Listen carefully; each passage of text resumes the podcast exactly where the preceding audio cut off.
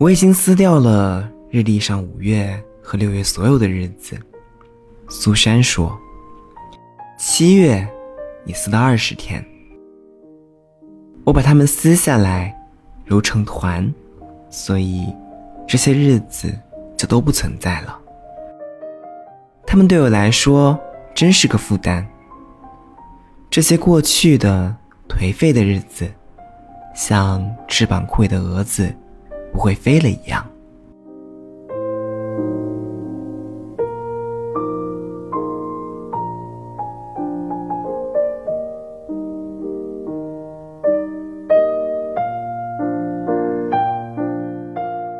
夜的气味，土地的气味，海水的气味，使我两鬓生凉。这夏夜奇妙的安静，像潮水一样浸透了我的全身。这时，夜色将近，汽笛鸣叫起来了。它宣告着世人将开始新的行程，他们要去的天地，从此与我永远无关痛痒。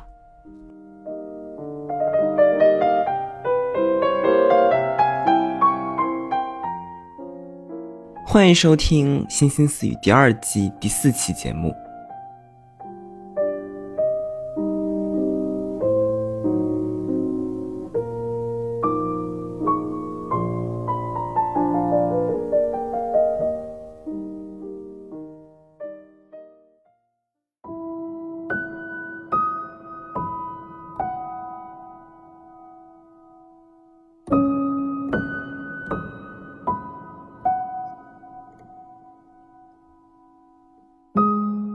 是在什么时候意识到这个夏天快要结束的呢？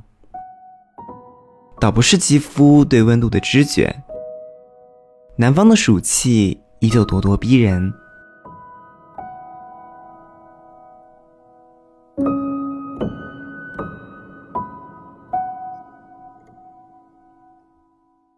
或许是点了一杯蜜雪冰城的奶茶，杯上套着一层保护套。上面写着“喜提秋天的第一杯奶茶”。或许是看到视野发布了一条微博，说秋凉了，夏天结束了，像一场梦。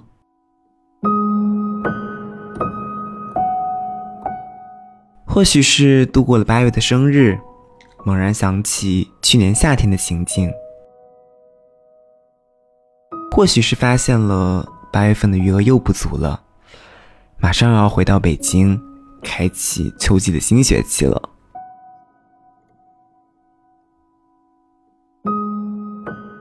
其实作为一个 P 人，我真的是非常非常随心所欲的，哪怕还挺经常给自己做一些播客计划、创作计划、旅行计划啊等等，但总是会发生很多临时的调整跟变动。最后能落实到的呢，可能只有不到三分之一左右。今年和阿航本来计划的博客没有落地，不过确实在四月份和七月份的时候，分别跟他见了一面。四月份和他吃饭的时候，我问起播客，发现他比我要来的潇洒很多，看得开很多。没有什么定期更新的包袱，他也屡屡用“现充”来形容自己当下的生活状态，让我有些羡慕。我突然也觉得，我不需要把节目的更新当做一种必须完成和交代的任务，我也不需要把它做到多么的有名，不需要把它刻意的成为某种类型的节目。更不希望依靠它来赚什么外快，只需要把它作为一个小小的自由地就好了。这本来也是我对这档节目的初心跟定位嘛。所以播客的节奏在今年余下来的四个月里，可能会渐渐的慢下来，也当然不可能完成年初时说的那样的月更了。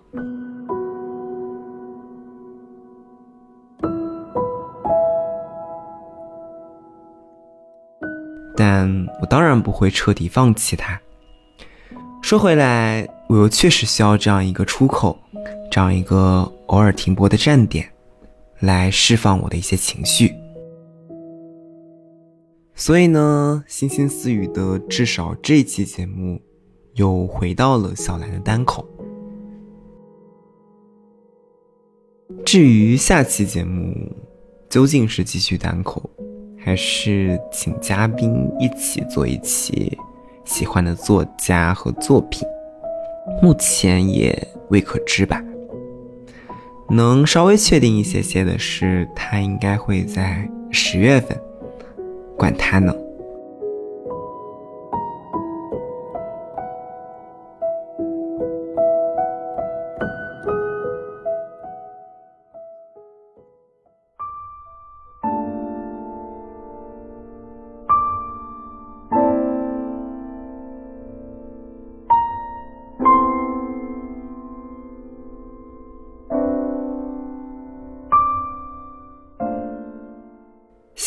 浅浅的解释一下这期标题“天真”的由来吧。记得两年前，一个现在仍然非常要好的朋友说：“你真的有点中二哎。”从今年的春天到夏天，在一段没能落地的亲密关系里，我被要求成熟、稳重，最好要承担起一个。作为保护者的男性的角色，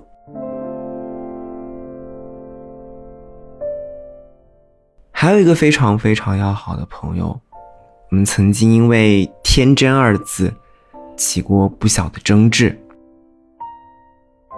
他说：“我甚至不是天真，而是完全不知世故。”我说：“你错了。”我不仅要知世故而不世故，我要知世故而仍然天真。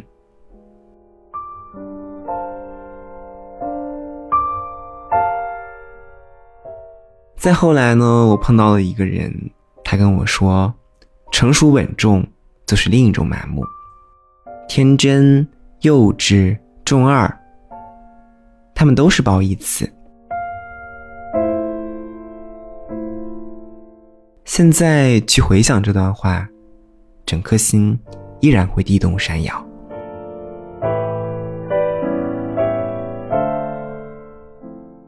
是了，我想，是了，我终于遇到我天真的守护神了。不过，天真的人和天真的人，如果无法相见，那就只能。暂时在各自的现实生活里，做自己天真的守护神吧。所以，在这个夏天结束之前，我想继续天真，继续任性一次。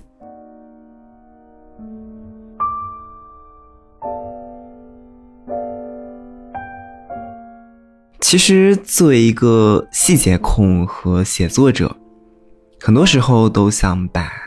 自己分裂成两个我，一个呢专注于当下的生活，想哭的时候就去哭，想笑的时候就去笑，就像阿航说的那样现充；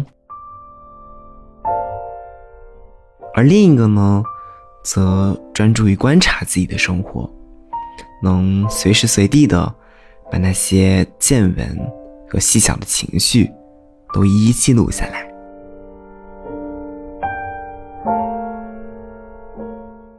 我也意识到，如果再不把它们整理进一个匣子里，那么这个夏天的记忆，可能真的就要像泡沫一样，一点一点的破碎掉了。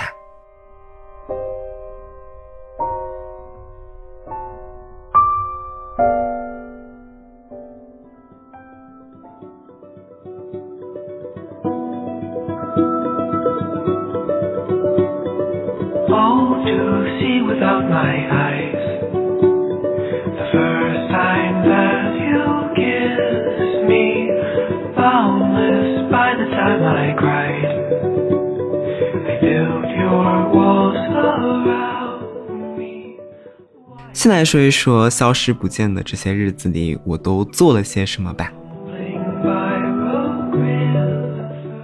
六月、七月乃至八月，我花了很多很多时间在写信和写小说这两件事情上面。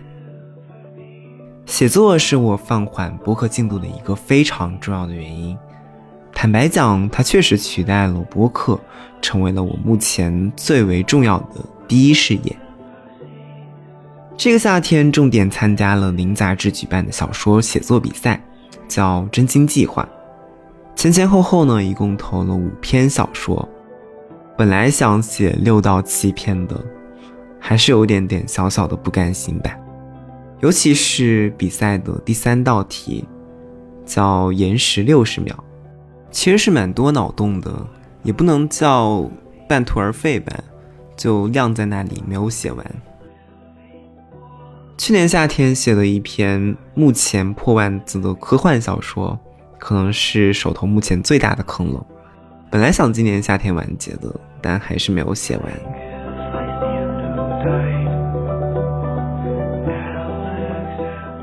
其实，在四五月份的时候，还很认真的尝试去投了单独资助的 Chaver writing 项目“水手计划”。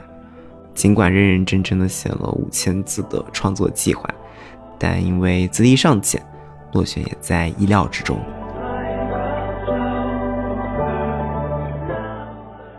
如果你问我专注于写作是什么感觉，我的回答会是痛并快乐着。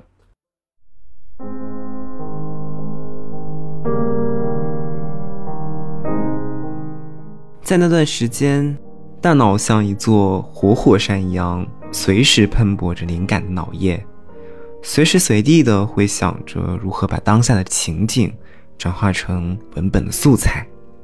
真的有点走火入魔了，尤其是在六月下旬的那段时间，真的是把自己关起来写的。有时候是在学校的地下学习空间，有时候在咖啡馆里，有时候在图书馆，更多的时候是在学校里一座日常少有人光临的大楼。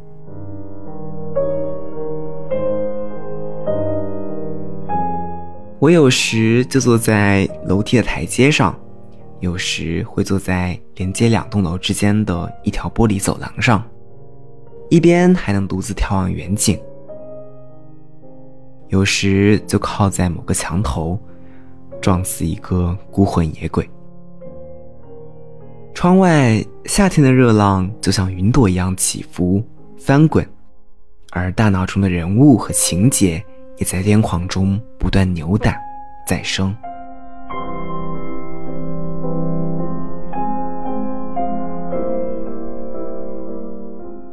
每天大概能写两千字到三千字，多的时候可能会写五六千字。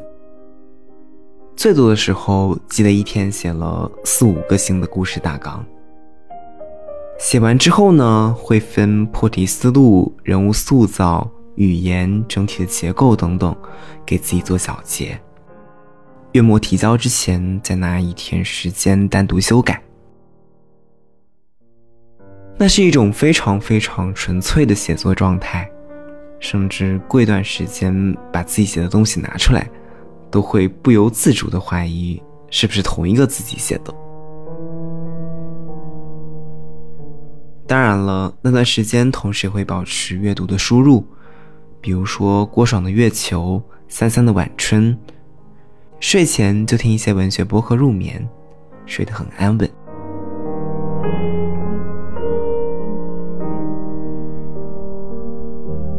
从高中起我就记梦的习惯，那段时间醒来能记下千字以上的梦，感慨实在有太多东西能写了。有一个梦里，我记得我写了两千多字。但没有能够带出来，在梦里以为自己和那些人交谈的记录都被我尽数记下了，可没有想到临走之前，每个人都要进行一次记忆清楚，真的很残忍。另一个梦里呢，我以情景剧的方式见证了一个小说家写的科幻故事，我匆匆了解了小说的设定跟前因后果，然后又变成了一个记者，跟这个小说家攀谈。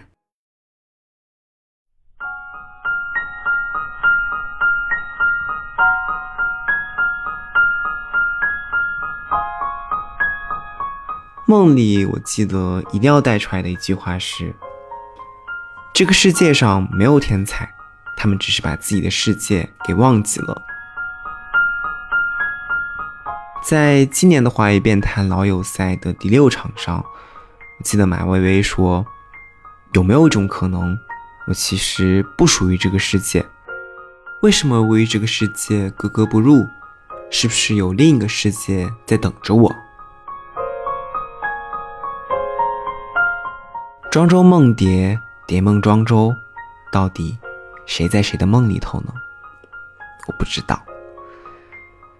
但我知道，小说家就是造梦的人，他可以为世间的人创造出无数无数斑斓的梦。这是独属于小说家的能力。作者就是那些天赋异禀，然后又高度自律、持之以恒的努力。左手是回忆的指风筝，右手是想上了魔法棒的人。我也知道。唯有保持勤勉刻苦，我的买两省笔才不会被别人偷去。那段时间，阅读、写作、电影、音乐，他们占据了我生命的大部分。在一个朋友的信中，我把这种感觉形容成溺水。如果没有如饥似渴的丹溺，就没有求度的完成。所以那段时间以来，我强迫自己溺水。并逐渐享受这种溺水。记得十二三岁那年的作文补习班上，老师夸奖坐在我后排的一个女生，说：“你将来可以成为作家。”后来呢，她考上历史系。我听她妈妈说，她想研究生再读中文，但后来她保研了本校本系，最近在申请本专业的博士研究生。就是这几个很小很小的信息，让我捕捉到的某些天赋、梦想或者勇气破碎的侧面。而让我更加叹惋的是，当我某天把当代作家三三博士退学转而全职写作的推送转发到朋友圈时，师姐不仅点了赞，而且还点了个再看。生活在冥冥当中，总有种环环相扣的感觉。可能我们看到了失落。也不过是夕阳下岸堤边的树木，在湖面投下的悠悠残影。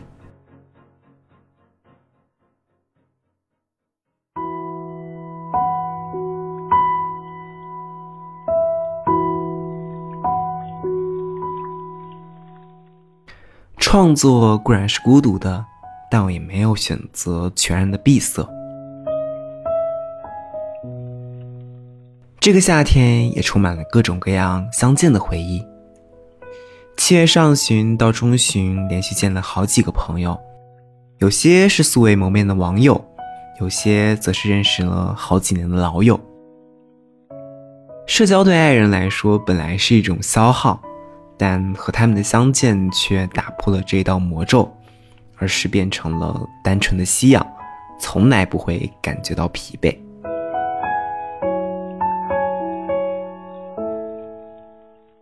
在咖啡店和小酒馆，三个多小时的倾谈似乎很长又很短。在那些关于语言、关于书写、关于亲密关系、关于人生规划的交谈里，是无数欢乐或阵痛的碎片的交换。朋友们的生活也为我打开了一扇小小的窗口。得以看到自己之外更加广阔的远景。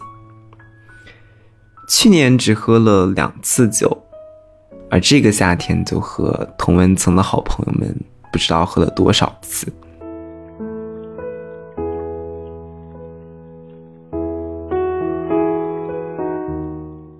八月份去深圳看朋友，我住在他的小出租屋里，朋友给我铺了地铺，还用小零食和鸡尾酒投喂我。朋友其实刚刚失业，试用期没过，他却拿出了最好的心情跟状态，把我照顾的超级好。我们还在一个下午一起看了电影《降临》。它改编自特德·江的小说《你一生的故事》。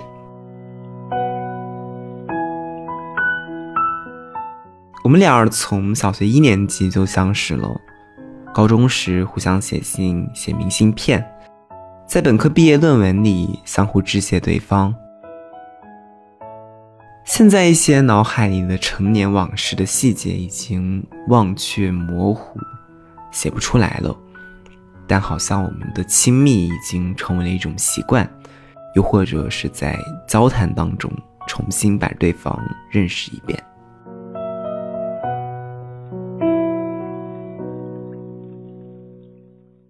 那是一个雨天，我们打同一把伞回去，两个人呢都被淋得湿透。他突然问我回去要不要换上他的连衣裙，我羞涩的婉拒了。内心却有点小感动。今年夏天，慢慢发现和接受了自己身为半个 transless 或者 manless 的身份。忘记了之前有没有在其他的节目里说过，我从小就很喜欢女生五颜六色的用品，甚至还跟女生一起跳皮筋，喜欢女生的手工，像羊毛戳、编手绳什么的。也不知道在各个社交平台上，尤其是在微信上被叫过多少次学妹和学姐了，所以后来干脆就摆烂和将错就错，将除了微信以外的所有社交媒体都设置成了女。而且谁说这是一种错呢？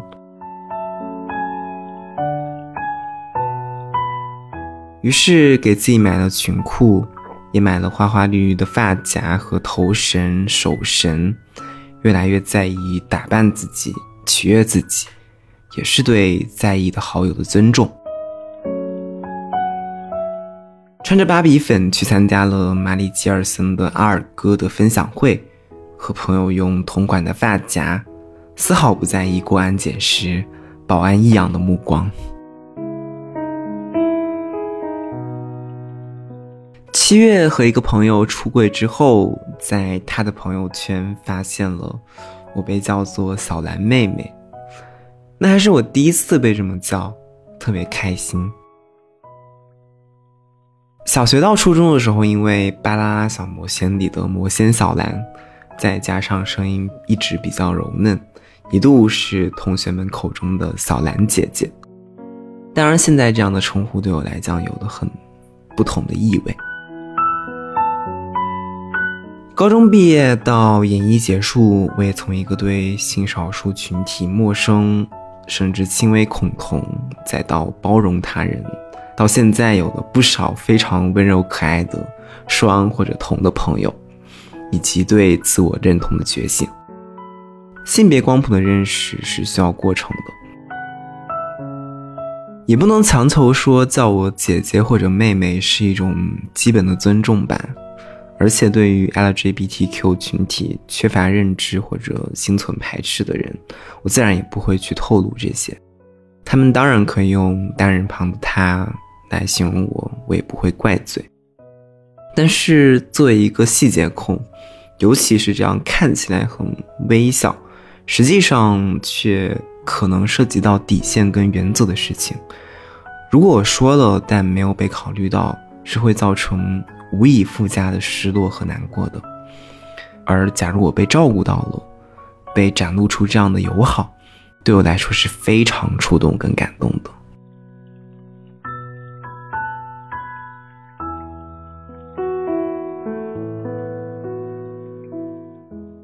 回朋友家的时候，有一个上坡，还有一个夜晚爬坡的时候，朋友问我：“你觉得我平时看起来呆呆的吗？”因为我之前在公司教画，去艺术馆当讲解员，我的 mentor 总说我你怎么又在发呆，老在发呆。但实际上，我上交的画、完成的任务都符合指标了。我想了想，回答他说：“你不笨的，你很聪明，我们都是可以独当一面的人了。”我顿了顿，继续说：“我们 NFP 就是这样的啊。我记得我之前带研学团的时候，我们团的协调员讲完通知之后，又和我说：‘那个三亿的蓝，你听到了吗？好像你总是慢半拍的样子，我总是有点不放心你。’但实际上那个时候，我已经把手头需要发放的银服、银元证的工作顺利的做好了。然后我们达成一个一致，像我们这样的物种，之所以会有时神游物外，可能只是觉得眼前工作的意义感不太够，不太值得我们全身心的投入其中。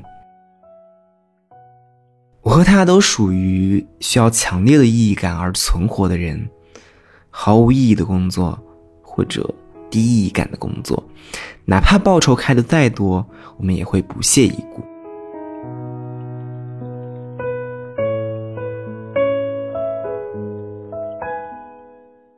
在我们见面之前，他在微信上跟我吐槽，苦恼现在工资难以维持房租跟开销，没有办法经济独立。但事实上，如果他去从事造培相关的工作，可能会游刃有余，非常多。而当我尝试劝说他通过兼职和斜杠去适度做一些妥协时，却遭到了他尖锐的抨击跟反驳。没有那么简单的，他说。而且他想更加一心一意的搞艺术。我一时有些羞愧无言，没想到有一天我也会变成站在天真对面的人。每当我以为我已经很叛逆了，总有一些更加勇敢的同类在激励着我，也让我羞愧。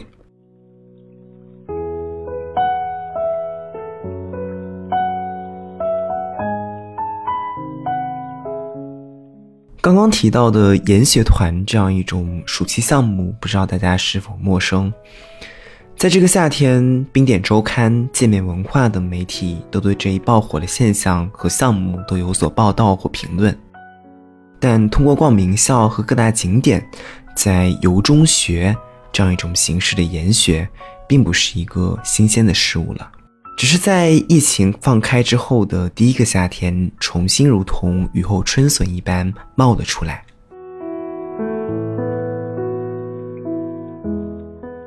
我是在七月底临时上团的，本来预定安排的日期是从八月开始，因为那几天我的写作状态非常的糟糕，所以临时顶替了一个非常特殊的清北研学团。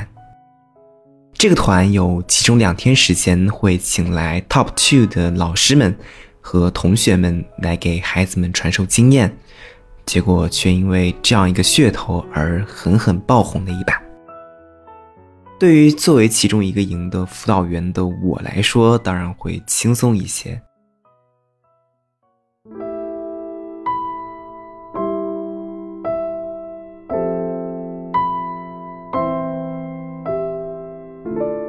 很巧的是，带团的那几天又遇到了台风，东南沿海的台风罕见的波及到了华北平原，原本去故宫的行程甚至直接取消了。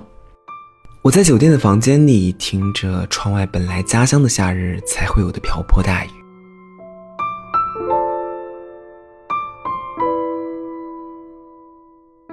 流苏弟弟顾老师曾经说：“因为雨下的频繁。”人生中不少重要的事，好像都是在雨中发生的。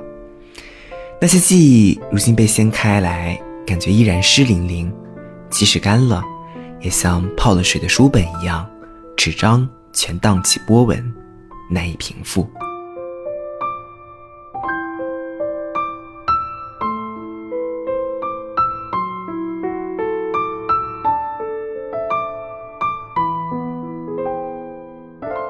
记忆里的台风天总是某些漫过脚踝的土黄色的水，轿车驶过时溅到裤脚的泥，大街上被大风吹走的水果摊遮阳棚，被某种怪力拉扯而几近脱手的雨伞。六七级的大风带着雨刮过脸，人甚至都快要被生生的退后一步。泥石流和山体滑坡是福建经常会发生的自然灾害，哪怕在城区的学校里，第二天也可能看到那棵几十年树龄的老树脱落了无数的树枝，甚至有的被直接生生斩断，依靠在相邻的树旁，失去了生命的体征。甚至直接横在了路面，然后就得有专门的人去清理，是有些吓人的。因为台风大多在七八月的暑假，所以因此停课倒是没有什么太大的印象。不过有时夏天晚上雷鸣电闪，大雨滂沱，在教室里晚自习还会短暂停电。现在想起来都是又心酸又甜蜜的回忆了。而那两天，我在研修团大巴车上，闭着眼睛把任然的台风循环了一遍又一遍。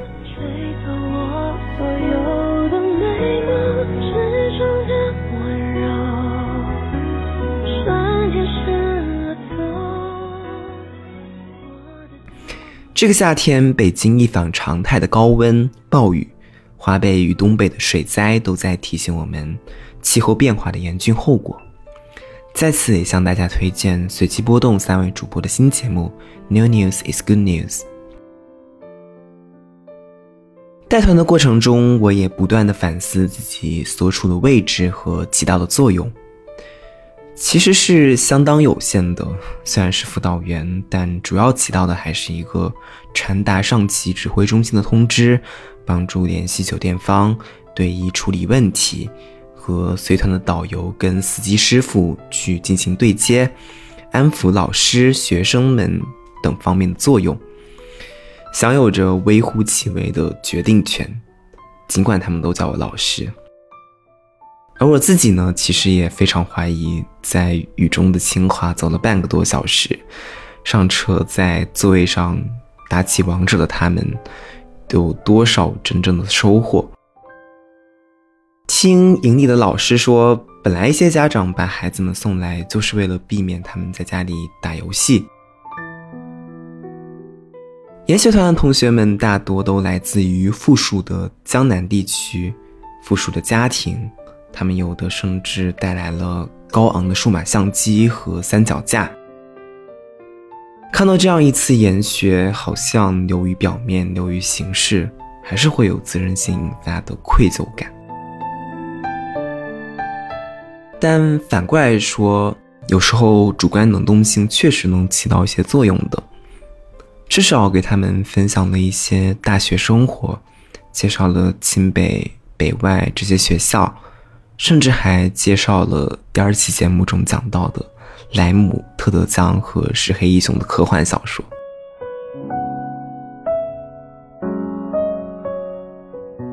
后来我还看到别的营的辅导员收上了同学们做的研学手册来批改，他们有的真的有很认真的在写，还有的呢给营员们送的北大的明信片，真的有被捡到。而且临时请到讲座的状元也非常的负责任，甚至还给他们带来了小礼物。我能看到，在一个或许不大科学跟尽善尽美的。系统下面，个体的价值也许并不低微。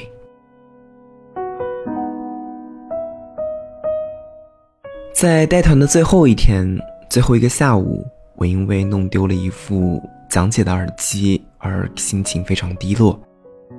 否则，我一定会对他们说出这些前天晚上准备好的说辞。让人怀念的，绝不是在所谓最高学府半个多小时的观光。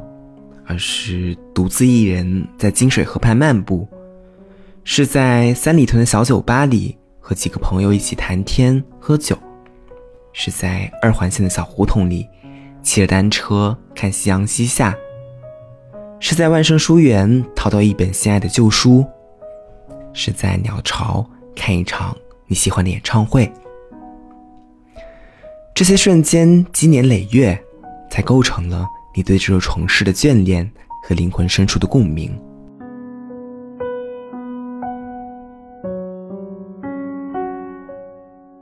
一个城市真正的面貌，它内在的精髓，你只有真正去经历它，才会懂得它。而当你真正抵达的时候，你可能会对它祛魅，它在你眼里不再迷人，甚至变得一文不值。换用作家萨利努尼的一句话：“了解一座城市最好的方法，不是去朝拜它、张扬它，而是去经历它。”这个夏天也收获了不少在各个城市之间辗转、流动的体验。六月的时候，本想着把论文写完了就去秦皇岛放空几天，结果一股脑儿反而扑在了写作上面，只能留到下学期了。在各地辗转的高铁上，我也收获了很多曼妙的瞬间。五月份独自去南阳，体验了人生中的第一次绿皮车。当时粗心大意的把终点站买成了信阳站，好在出发前的一个小时发现了，临时还改签了刚好出发时间相近的另一班车，到卧铺躺下的时候才松了一口气。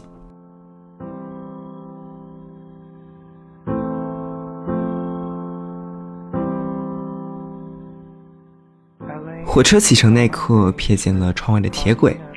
于是心情也被耳机里的音乐逐渐托举了起来。在车上，坐在窗边追完了一整部当时很火的台湾剧《人选人之造浪者》。后来在南阳，收获最大的倒不是参加了学术会议、听了什么讲座，而是在酒店里写完了三四千字的小说。最后一天去卧龙岗，独自一人拜访诸葛草庐。尽管天空下着微雨，去的时候在下雨的路边走着，裤脚还被大路上驶过的车辆溅了一身泥。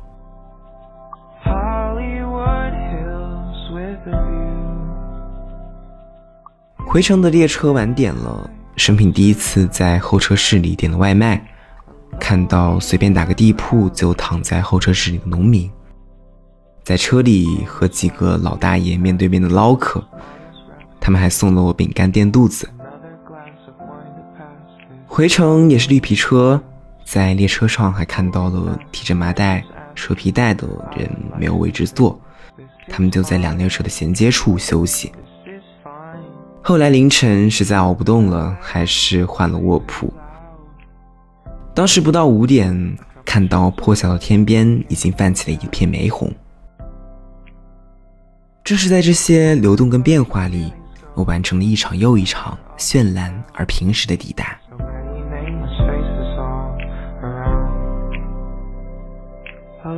八月份，我坐上了去深圳看朋友的动车，D 字开头，G、D、Z，各种字母开头的火车，转眼就像集卡一样，一个一个的都收入囊中。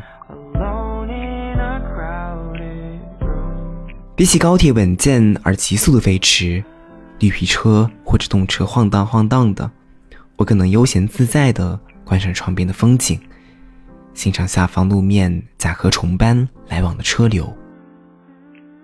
总觉得老式的动车比新式的高铁要更宽敞一些，也更干净一些。在列车或者巴士靠站的位置，看着窗外快速掠过的植被、楼厦。一个又一个电线杆，可能那一刻才是最最适合看书和写作的了。不过，动车到了福建，在隧道里的时候，总比不在隧道里的时候要来得多。有点像摩斯密码，见光的部分是瞬息延时的白点，而线则代表了无边黑暗而引起耳堵的漫长时间。我记得詹青云在他的《趁着年轻，我偏要勉强》这本书中也提到了小时候他和他的妈妈坐绿皮车的经历。遇到想下的站就心血来潮直接下车。在这个速度越来越快的时代，那是一段难以回去的年岁。另外，我还发现了我有一个特点，就是每次旅行或者像候鸟一样迁徙完，在北京和附近之间辗转，回来第二天可能都要倒头大睡，睡上一整个下午，然后这段记忆就会稍稍淡忘了一些。不知道算不算一种避免过度沉湎的自我保护机制。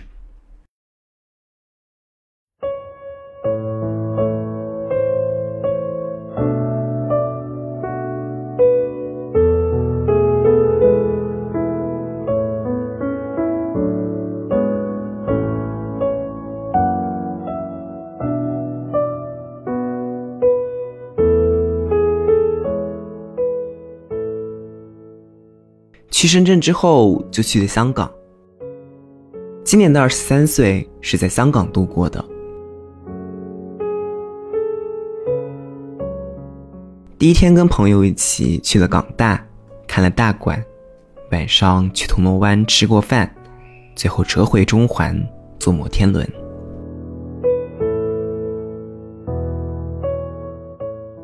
排队时朝上看摩天轮，钢铁架。密密麻麻的，像蜘蛛网。几根粗壮硬实的主支撑柱如同竹节。排队时还下了一场阵雨，但不多时雨就停了。在摩天轮上，透过玻璃上的一粒粒水珠望向窗外，远处的摩天大厦仿佛多了一层朦胧的雾气。尚未蒸发的雨珠，把本来就五颜六色的灯光折射得更加缤纷多彩。底下就是河道跟港口，两座大厦炫目的外灯投下了蓝色、红色两条灯带，更有了如梦如幻的意味。在作家七几年的笔下，香港被称为“玻璃之城”。借用另一个博主的比喻，望总的霓虹灯像眼睛一眨一眨，人人都钻进斑斓的鱼缸，变成金鱼的梦。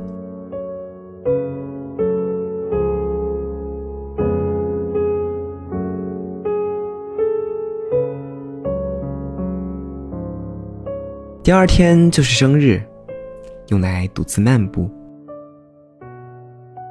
先是逛了几家书店。从弥敦大道转向山林道，耳机里是一首谢安琪的《山林道》。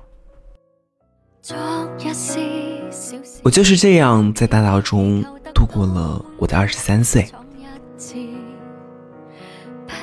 把文字和声音打下特殊的烙印，其中一种途径就是亲历他们。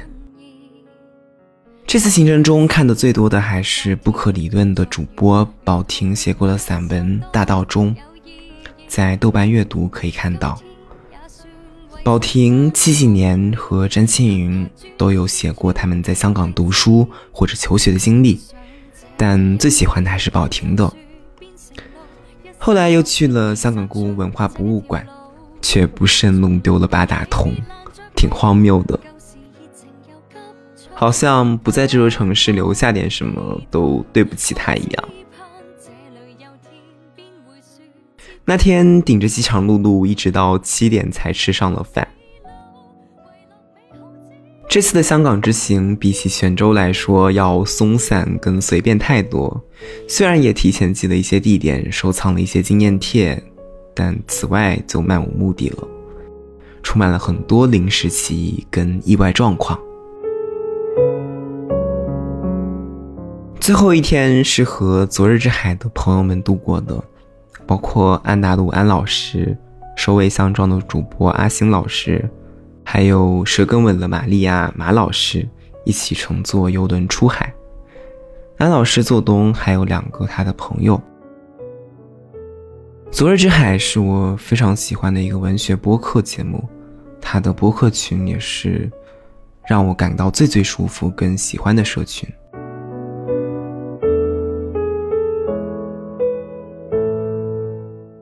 那天下午，我们在船上 K 歌，吃小零食、谈天、拍照。傍晚时分，唱累了，来到二楼的驾驶舱，视野极好，正巧撞上一道残阳铺水中，洒下一览无余的金波，却不是半江瑟瑟半江红。金光衔接到的远方是陆地上的摩天大楼，微波荡漾，仿佛隆起一道又一道银灰色的小山坡，更显海水温柔的本色。近船处白浪起伏，形成一朵又一朵的泡沫，稍纵即逝。海上的风吹得格外清爽，我和两个朋友各自坐着不语，彼此相隔一两个座位的距离。船缓缓靠岸了，摩天大楼顶部的英文广告又变得清晰可辨起来。七个小时弹指一挥间，我们下船离港，又去了附近的书店逛了一会儿，然后我就匆匆坐上了港铁，告别这座城市。坦白讲，因为自身经验的匮乏，知识的匮乏。我做不到像首尾相撞的主播阿星一样对粤语歌曲有那么多的文化认同，而在大道中，我竟然在某一刻对道路两旁那些密集而又逼仄的大楼感到畏惧了，它们太高了。这座城市好像注定只能作为一个落脚点，而不能作为灵魂的归宿而存在的。香港这样一个特别 modern 的城市，可能不太适合生活慢节奏的生活。不过，依然想来这里读一两年的书。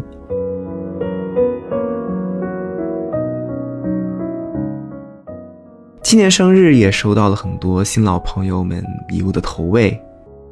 想想去年的夏天，自己还是孤身一人的，在福州独居，坐公交，写小说给自己当生日礼物。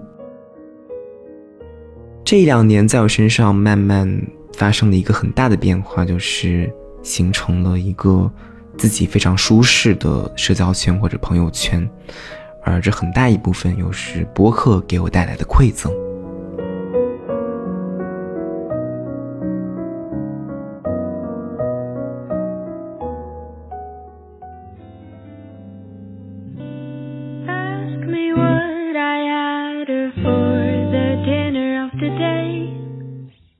下面一部分将是夏日读物的分享。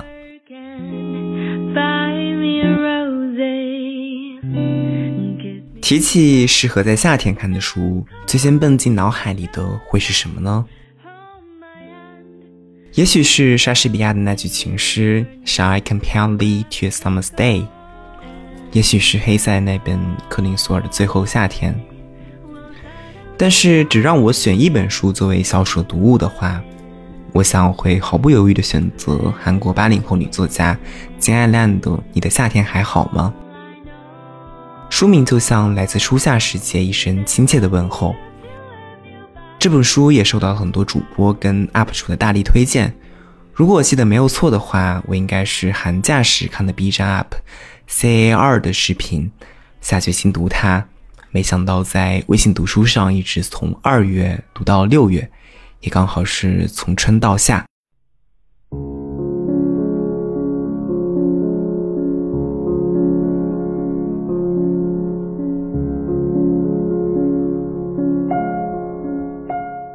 二月份时，一边读韩炳哲的《倦怠社会》，觉得韩炳哲的文字就像一杯苦咖啡，可以镇静提神；而金爱烂呢，就像咖啡上浮动的冰块。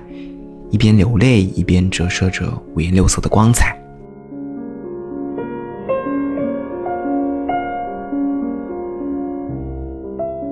而从五月份的李子书看到六月份的金爱烂，一个很大的感受又是相信的细节跟隐喻具有的力量，相信那笔下无限生长、细腻入微的枝节和那根点石成金的魔法棒，的确可以组成。润无声却又汹涌庞大的暗河。金爱烂会把立春的城市比作患了感冒，为了应付换季而隐隐出现了低烧。他会把天花板上闪烁的荧光灯比作水里看到的光亮。在他笔下，好像每一滴雨水都有适合自己性情的缓急和节奏。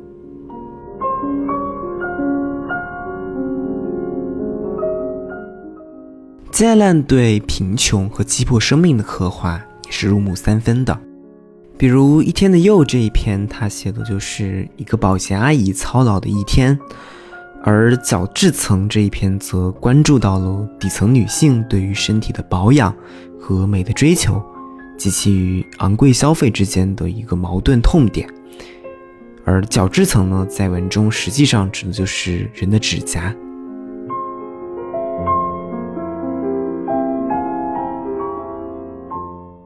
当然，我最喜欢的一篇还是《水中的歌利亚》。小说的背景是阴雨霏霏的夏天，父亲死去，主角和母亲相依为命。台风又碰上了洪水，整个世界仿佛只剩下连绵不断的雨声。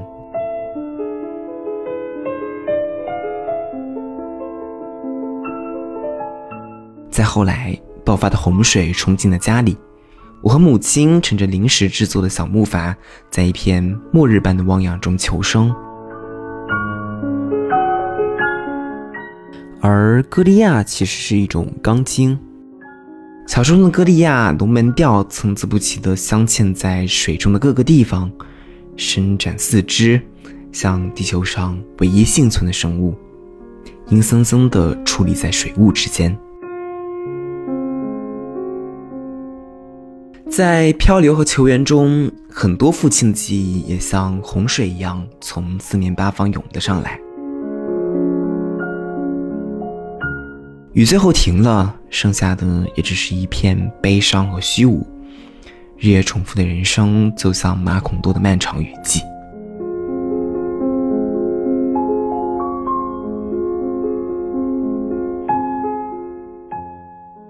让我印象突然深刻的另一篇，竟然是《尼克塔酒店》。他写的是两个大学里本来很好的闺蜜，在旅行当中，才发现她们两个在种种习惯跟性格上都有着很大的分歧。也许一同旅行是检验友人和爱人是否合拍的最好方式了。小说集的最后一篇叫《三十岁》。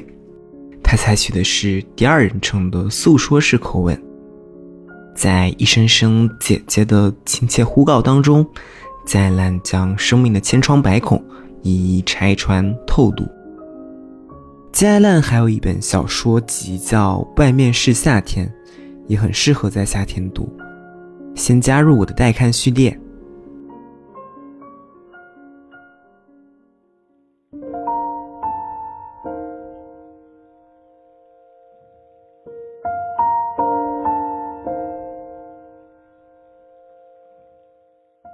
第二本向大家推荐的夏日读物是加缪的名作《局外人》。说来惭愧，如此喜欢的作家，如此知名的名著，也拖延至今。小说以“今天妈妈死了”开头。小说主角莫尔索为了让年迈的母亲受到更好的照料，把她送进了养老院里。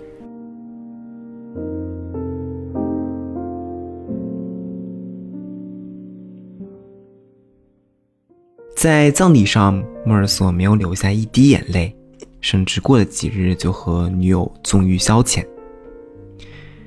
对于世间的生老病死，莫尔索永远看起来处之泰然，他永远看起来像一个自己生活的局外人和旁观者。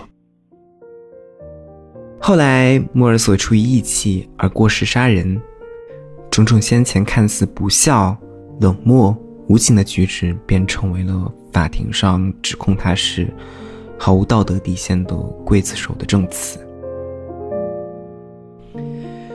在看《局外人》时，发现了很多关于夏天的描写，比如这句：“周围的酷热都聚焦在我身上，叫举步维艰。每一阵热风扑面而来，我就要咬紧牙关，攥紧裤口袋里的拳头，全身绷紧，为的是能战胜太阳与它倾泻给我的那种浑浑然的迷幻感。我也非常喜欢小说当中的第二部分对于声线领悟中的莫尔索的心理刻画。但是今非昔比，我却回到自己的牢房，等待着第二天的到来。就像画在夏季夜空中熟悉的轨迹，既能通向监狱，也能通向酣睡安眠。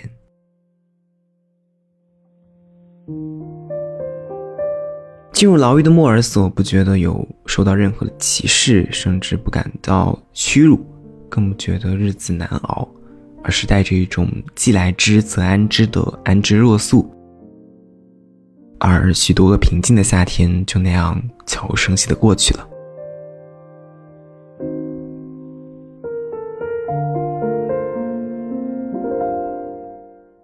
当然，我最最喜欢的还是《绝爱人》的结尾。夜的气味，土地的气味，海水的气味，使我两鬓生凉。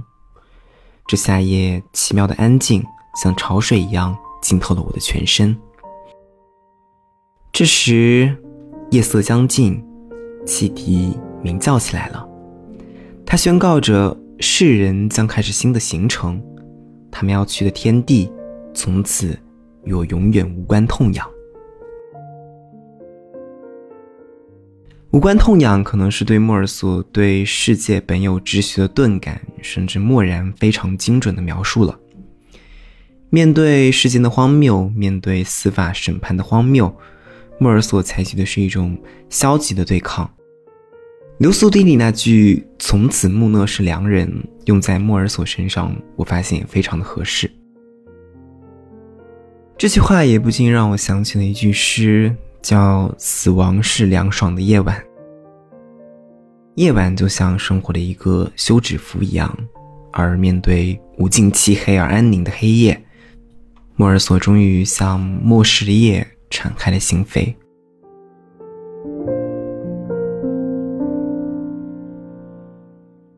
不敢说完全看懂了局外人的心境，但我大概能够理解几分莫尔索对于表演人情世故。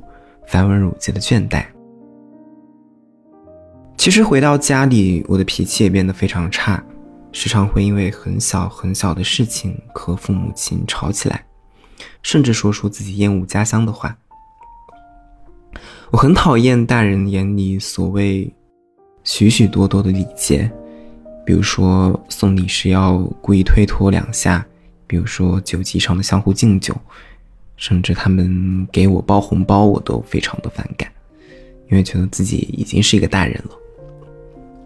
尽管知道那是一种爱的表现，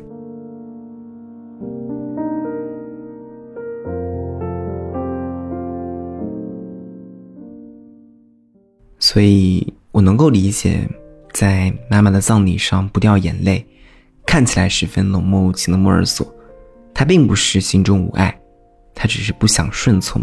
世俗给他的那种期待的枷锁。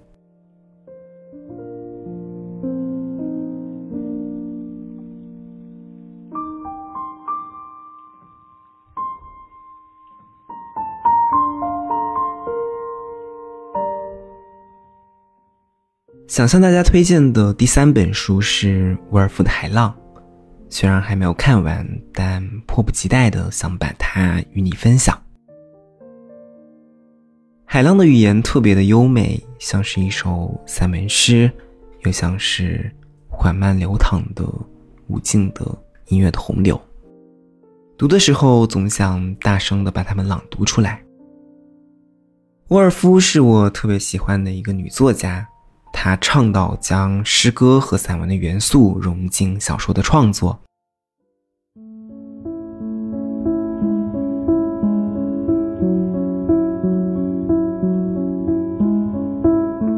小说中六个彼此呼应、承接的叙述者的声音，就像海浪一样，回环起伏，此消彼长，起伏跌宕。海浪自然也是整本书当中不断出现的一个意象。王维曾有句诗叫“俊逸浮浅浦，波澜动远空”。翻滚而浮泛的海浪，它本身就代表着思绪的绵延、冗杂和纠缠。就像小说当中写到的，我意识的彩带像海浪一般飘摇招展，却永远为这片杂乱的秩序所苦恼，感到困厄不堪。小说就是由六个主角在他们生命的不同阶段的所见。所闻所想组成的。不过很有意思的是，在他们各自的抑郁跟意识的洪流当中，他们会相互的提到，然后那个被提到的人物就往往是下一个承接的诉说者，就像六声部的重唱一样，也有一种学毛笔字，断处接连，连处接断的感觉。阅读的时候不禁感慨，沃尔夫不愧是雌雄同体的作家，他能把自己的灵魂切分为六个部分，写出六种不同性格、不同特点的人物，这很需要庞大的想象力和共情力、观察力，更需要和世界的砰砰心去直接的共振。六个人物之间，他们会相互照应，相互肯定。也会相互怀疑、相互比较，他们跟其他人物之间微小的差别。比如，一个男主角叫伯纳德，他会发现他自己在旁人面前可以喋喋不休、滔滔不绝，他能够跟当下的场景、跟人群建立更多实体连接。而另外两个男孩叫路易和内维尔，他们却更喜欢独自思考，更喜欢自言自语。也更具有深刻的洞察力，而相应的，我也能够在不同的主角当中照见不同的自己。当我看到苏珊说：“我不能优雅的与人应酬，人云亦云。”我想是我了。当我看到伯纳德说：“最好的词藻必定在孤独中诞生。”我也深表赞同。正是这些不同的我的意识碎片，我的喃喃自语，我的一千张面孔，构成的人的复杂属性。最后给大家朗读几句《沃尔夫海浪》当中的我的倾诉吧。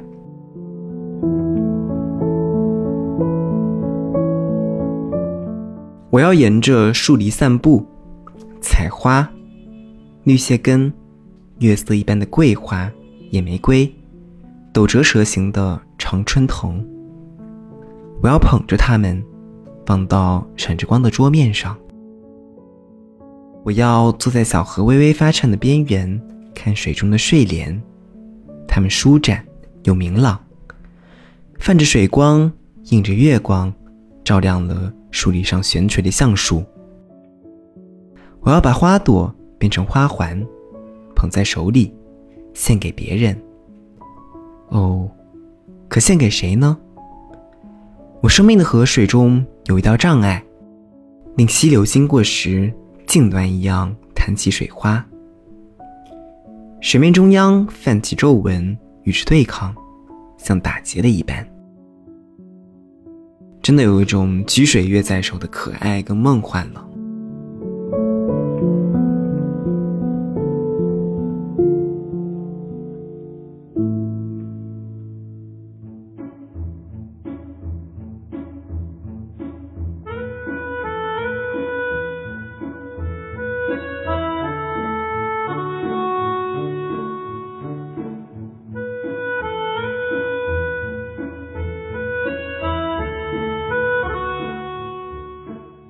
下面是几则夏日电影播报，它将由这个夏天小兰看的电影和适合夏天看的电影组成，可能比较简短，请大家海涵。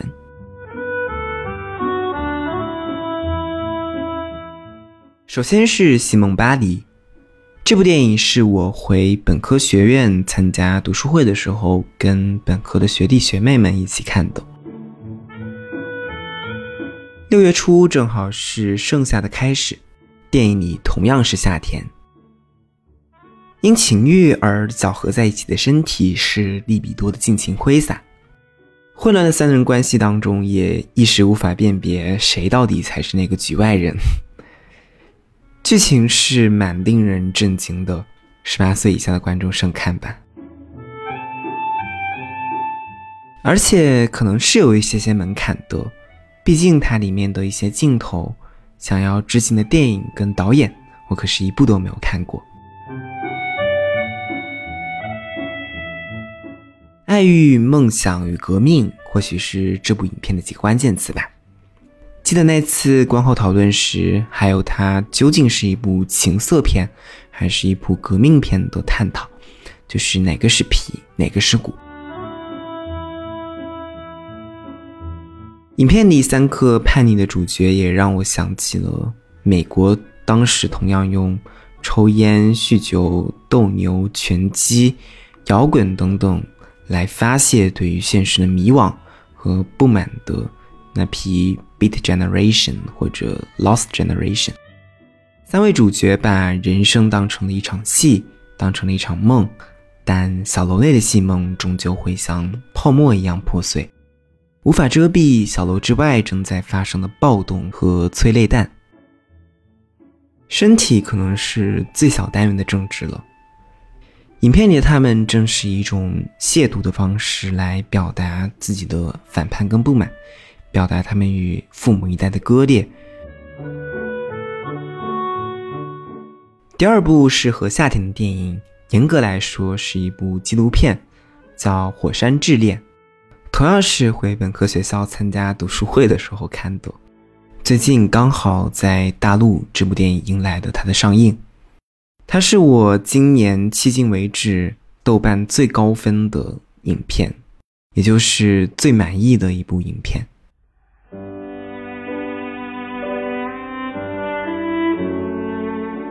纪录片里的莫里斯和卡提娜这对恋人，他们因为对拍摄火山的热爱而结缘。他们在深渊的边缘沉思，在板块的裂隙颤栗。在火山这头巨兽的心脏深处游走，在盛大和庞然面前，感受着自我的渺小。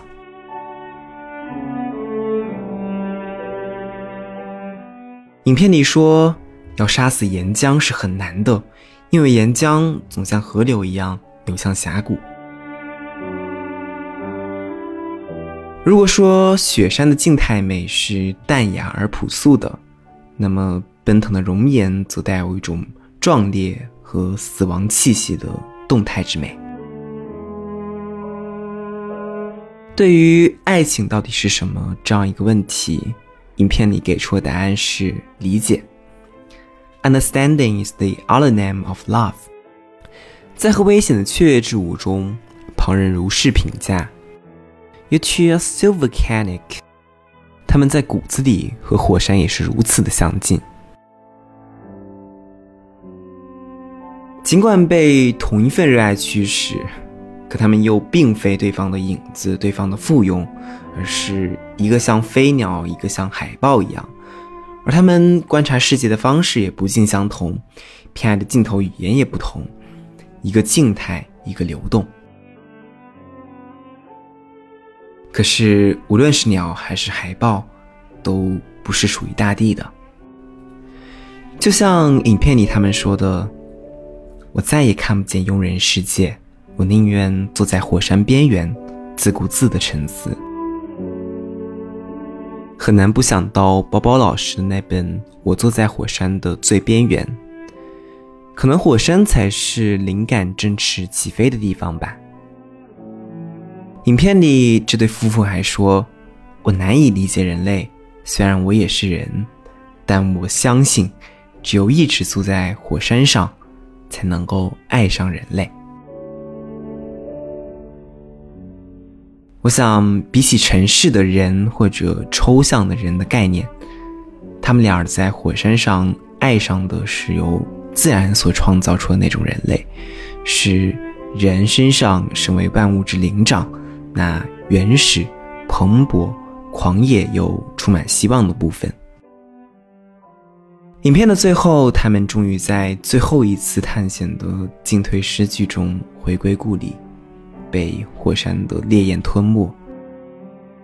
正如结尾说的，在人类存续的两百万年中，曾经有两个渺小的人类，在同一个地点、同一个时段出生，他们热爱同一件事，正是这份爱，让我们人类离地球靠得更近。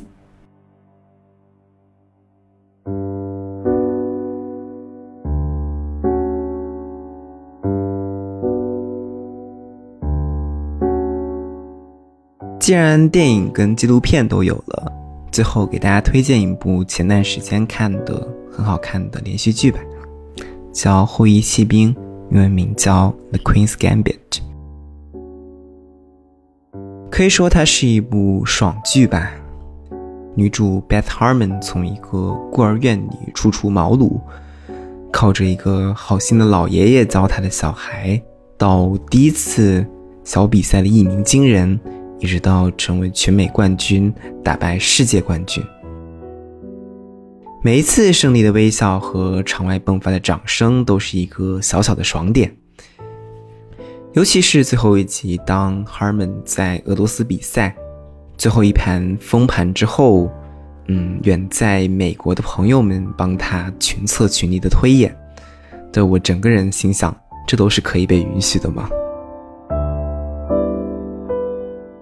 虽然说本人小时候学的是中国象棋，但相似的赛场环境和条件还是勾起了我不少的回忆。无论是计时钟、积分表、记录棋谱的表格，包括动子走子的规矩，都非常贴近我的小时候。还有棋子落下时稍显沉闷的声音，与敲击老式棋钟时的干脆声音，也都是非常熟悉的质感了。我也很喜欢影片当中很柔和的转场音乐，就像水面上偶尔浮起的泡沫。尤其是你现在正听到的这首《Gymnopédie Number One》，D 调第一号裸体舞曲。之前有次在看梵高的画展的展厅里听到过一次，非常喜欢。没有想到被当做了这首电影的插曲之一。一首歌曲可能会和一座城市相连接，而一部电影也赋予歌曲以特定意义和画面。这部剧我在两天之内就追完了，在看的那两天还把主题曲《I Can't Remember Love》听了一遍又一遍。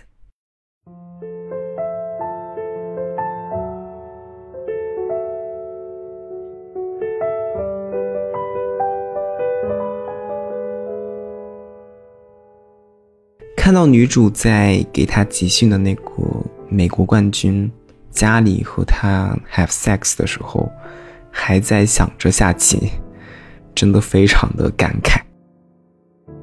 Harmon 超凡的天赋跟天才般的能力，注定是要让他失去一些凡俗的快乐的。曾几何时，我可能也是别人眼中的天才少年棋手。虽然没有 Harmon 那么夸张啦，但小时候回农村的家里，也是和村里的村霸下的有来有回，然后一群上了年纪的中老年男子会围成一圈，在指指点点支招，然后而我在另一边呢，孤军奋战的吓他们所有人。在学校里，大一就加入了学校的象棋队。各种打比赛，后来不出意外的当上了校队队长，也经常给下面的小队员做过一对多的那种训练，在学校里鲜有对手。而再久远的那些童年时期参加省赛、参加国少赛，那些重大的失利，现在仍然是心底的一道疮疤，可能会记一辈子的。而且也确实一度的担忧自己在写作事业上的过分沉沦，会让我 Can't remember love。就像我在开头时说的，有时候我想逃离当下的生活，分出一个我，做一个安安静静的旁观者。但好像又不必过分的担心。在剧的最后一集结尾，Herman 战胜了世界冠军后返璞归真，从赛场跟采访镜头前逃离。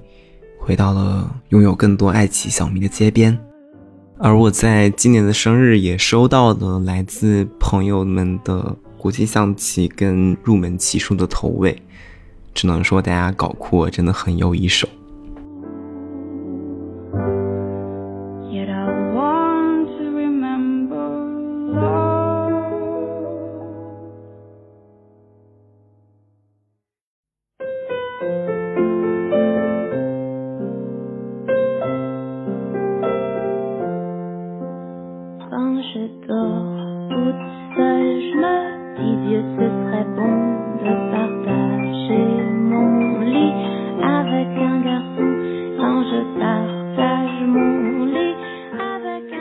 不知不觉又来到了节目的尾声了。这是一个并不风平浪静的夏天，高温、台风、洪水、裁员，前段时间 Coco 事件引发的群情激愤，痴汉事件，芭比，梦的背后，柴静的回归。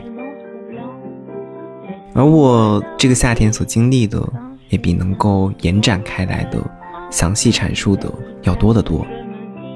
去参加了杜老师跟 Steve 老师的新书发布会，去 Libertango 酒吧看露天电影，当然也有无数次的小西天。回本科学校参加毕业典礼，父亲来看我，等等等等。而我的内心也经历着一次又一次的冲击和震荡，关于亲密关系，关于文学创作，关于自我认知。关于未来规划，观念在不断刷新跟变化着，像旧的叶片腐烂掉，新的叶片覆盖上来。站在这样一个需要为自己的未来去考虑的人生节点，我感觉到仿佛生命的狂风从四面八方向我奔涌而来。八月末的时候，又去回看和整理了一些。本科时的相片，那时的朴素、小心跟笨拙，既好笑，又会在心底泛起一圈又一圈苦涩的涟漪。有一张是四年前第一次跟本科的舍友一起外出吃饭，拍了桌上的菜肴和易拉罐装的啤酒。记得当时只有我一个人没喝。怕醉，所以就没喝酒。还有的聚餐上，把那些美味佳肴拍了一张又一张，可去回想同桌的朋友时，却仿佛隔了一层水雾。还有是跟朋友第一次去故宫，记得当时他叨叨不停，而我沉默不语。那时候真的不太会说话，也不太爱说话。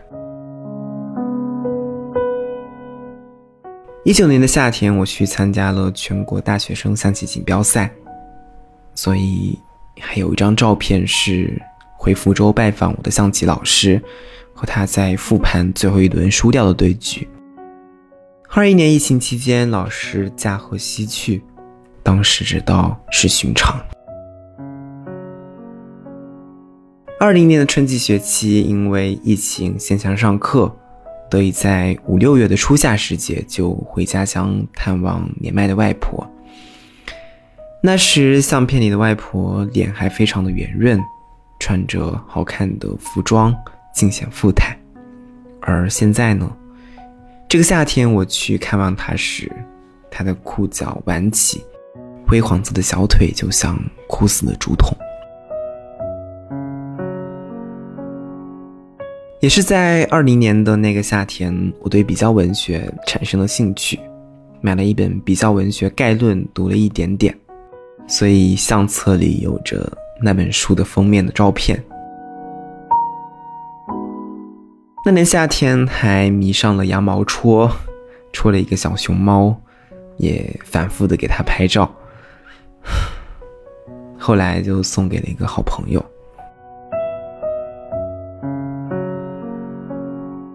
还有一张照片是玩到一半的大富翁棋盘，也是二零年夏天拍的。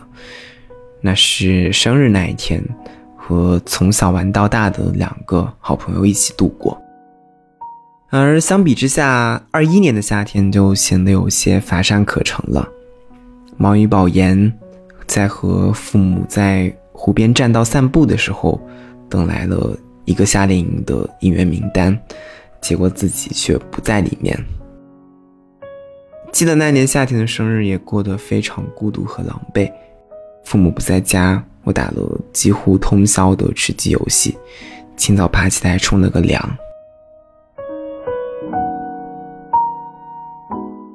二二年的夏天，大家或许已经知道了，或者比较熟悉了。越狱的独居，海边的毕业旅行，越来越生出的独立的羽毛。无数个夏天的风景，物件的面孔，就那样直勾勾的盯着我，望着我，用幽怨的目光，曾怪我的粗疏忘记和置之不理。当然了，还有我自己的面孔嘛。自拍嘛，现在去看丑死了都。有的可能在答辩时，有的可能在电梯里，有的可能在饭局上，还有好多好多本科课堂上拍的老师课件的 PPT，现在都没有什么用了。还有就是不同角度的学校主楼。无数张本科学校秋天的银杏，树下闲庭信步的大白鹅。都说人生南北多歧路，经历无数转折路口，一些相片的意义涣散了，淡化了。而许多个暑假，我都会回到我的小县城，在不同的时刻，从不同的角度拍这个我长大的地方。道路、车流、再见的大厦、晚霞、天空。回看这些熠熠生辉的瞬间和画面，他们让我相信记录和整理的意义，让我相信书写的意义。今年暑假因为写小说，一直到八月中旬才回到家乡。小县城路边的摊点依然不少，但是多了好多家各个品牌的奶茶店。走在路上的时候，也会想起本科的寒暑假，很多个在小城的道路上散步、开电动车游玩的夜晚。现在那些夜晚好像都四分五裂，无迹可寻了。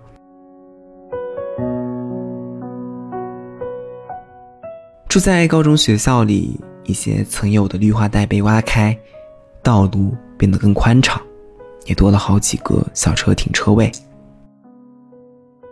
初升高的孩子们又在军训了，路过操场边的路，教官的命令声也不绝于耳。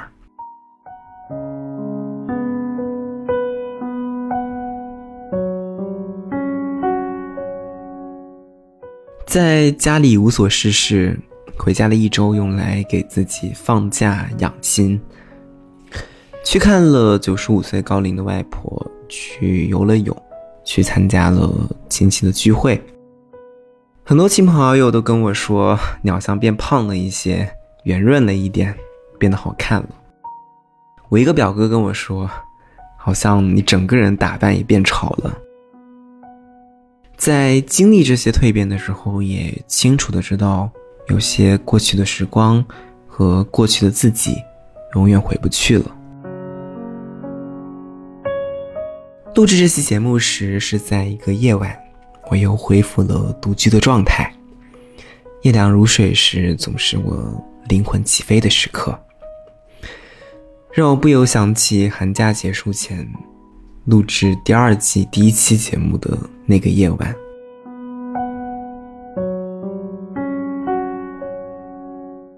这期写稿时比想象中要容易很多，轻松很多。因为保持着记录的习惯，所以无论是游记、日记，还是书信、小说、非虚构，都成了可以自如取用的素材。而被留心记录下来那些生活，仿佛有了更多的光点和褶皱，就像被一帧一帧的放大了，而且还能不断的回看。我想这期节目夏天集至少可以作为三分之一个二零二三年的总结吧。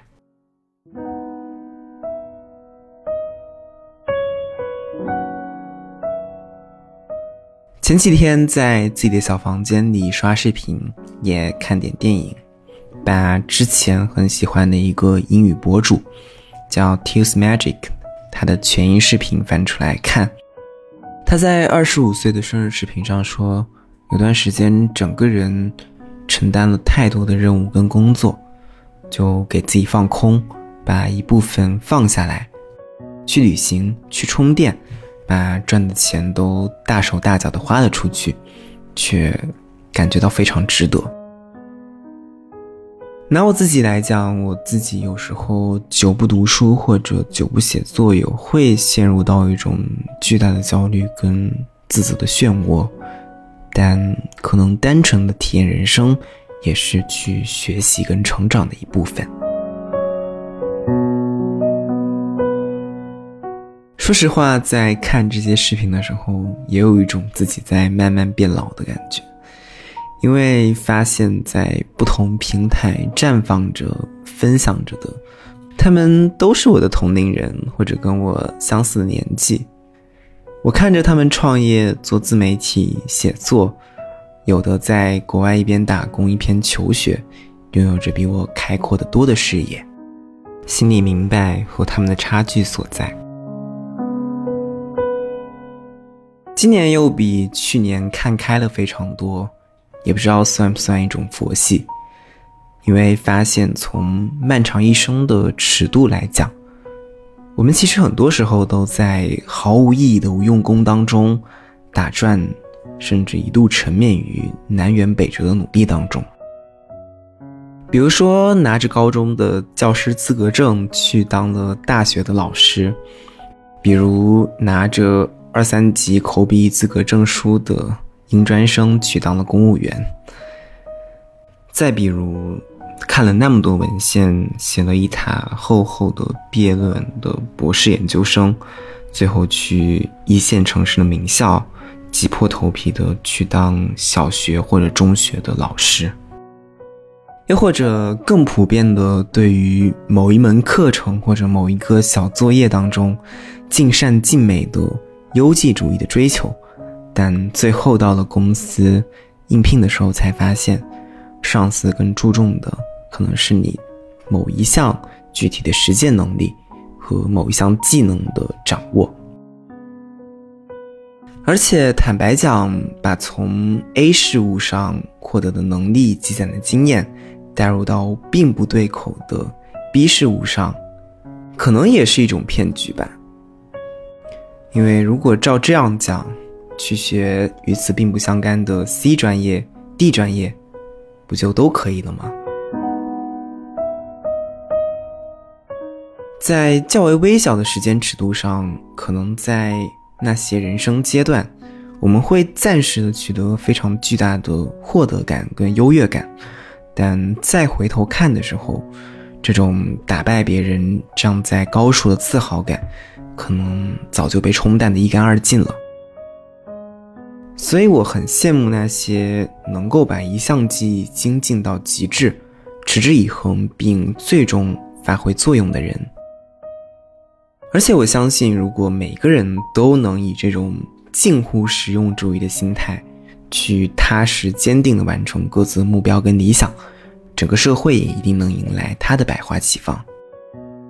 但最可怕的就是，所有的人都对同一件事情、同一个岗位趋之若鹜，那么整个社会机器的齿轮将会越转越慢，啊，整条流水线的效率也会越来越低。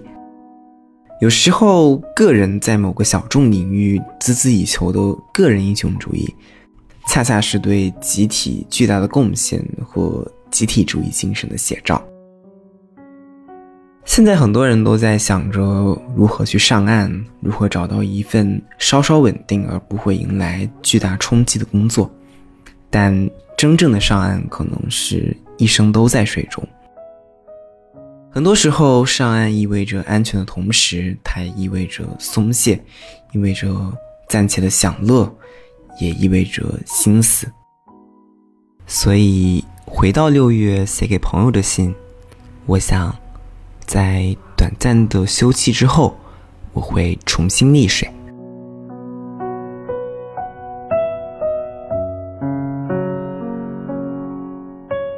还有好多好多书和电影没有看完呢，还有好多好多小说没有写完呢。尽管前路还会有很多未知，但我仍然选择天真下去。